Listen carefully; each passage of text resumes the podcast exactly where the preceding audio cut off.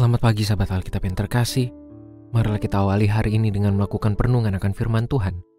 Bacaan Alkitab kita pada hari ini berasal dari kitab Zakaria pasalnya yang keempat, ayatnya yang pertama sampai ayatnya yang ketujuh.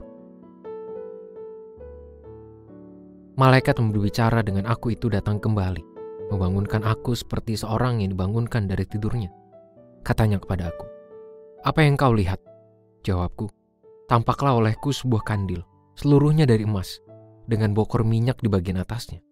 Di kandil itu ada tujuh pelita dan tujuh tempat sumbu pada masing-masing pelita yang di bagian atasnya. Dua pohon zaitun ada di sisinya, satu di sebelah kanan bokor itu dan satu di sebelah kirinya. Lalu aku bertanya kepada malaikat yang berbicara dengan aku itu, Apa arti semuanya ini tuanku? Jawab malaikat yang berbicara dengan aku itu, katanya kepada aku, Tidakkah engkau tahu apa arti semuanya ini? Jawabku, tidak tuanku. Ia menjawab lagi, Katanya kepadaku, inilah firman Tuhan kepada Zerubabel, bunyinya, bukan dengan keperkasaan dan bukan dengan kekuatan, melainkan dengan rohku, firman Tuhan semesta alam. Siapakah engkau, gunung yang besar? Di depan Zerubabel engkau menjadi tanah rata. Ia akan membawa batu utama diiringi sorakan. Sungguh baik, alangkah baiknya. Setiap bangunan yang baik tentu memiliki dasar atau fondasi yang kuat. Tanpa fondasi yang kokoh, bangunan itu pun tidak akan memberikan kualitas dan keamanan yang tinggi untuk penghuninya.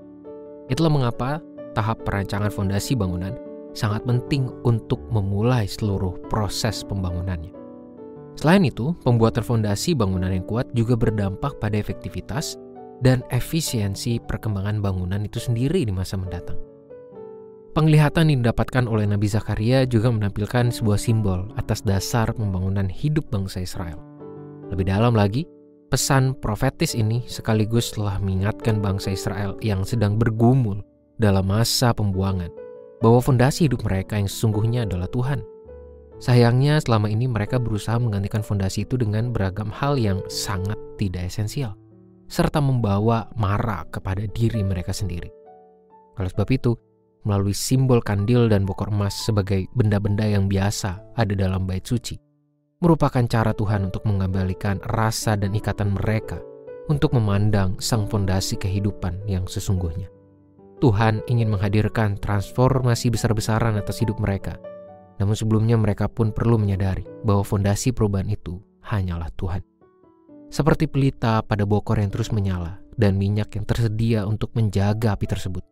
Begitu pula mereka perlu menjaga ikatan iman terhadap Tuhan, sang fondasi kehidupan. Sahabat Alkitab, dasar pembaruan yang sebenarnya pada hidup seorang umat Tuhan adalah keberadaan Tuhan itu sendiri di dalam dirinya.